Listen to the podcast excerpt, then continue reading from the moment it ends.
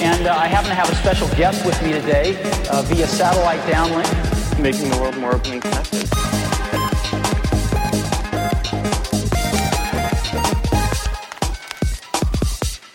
Welcome to the Today in Tech History podcast, where you learn about a few tech related events that occurred today, January 28th, from history.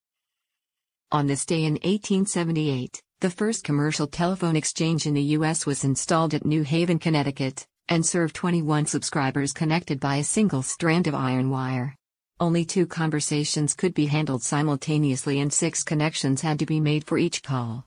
On this day in 1960, the Communications Moon Relay System was inaugurated publicly when a facsimile picture of the USS Hancock was transmitted wirelessly by radio wave to Washington, D.C by being bounced off the moon. On this day in 1986, the Space Shuttle Challenger experienced a O-ring failure in the right solid rocket booster during flight.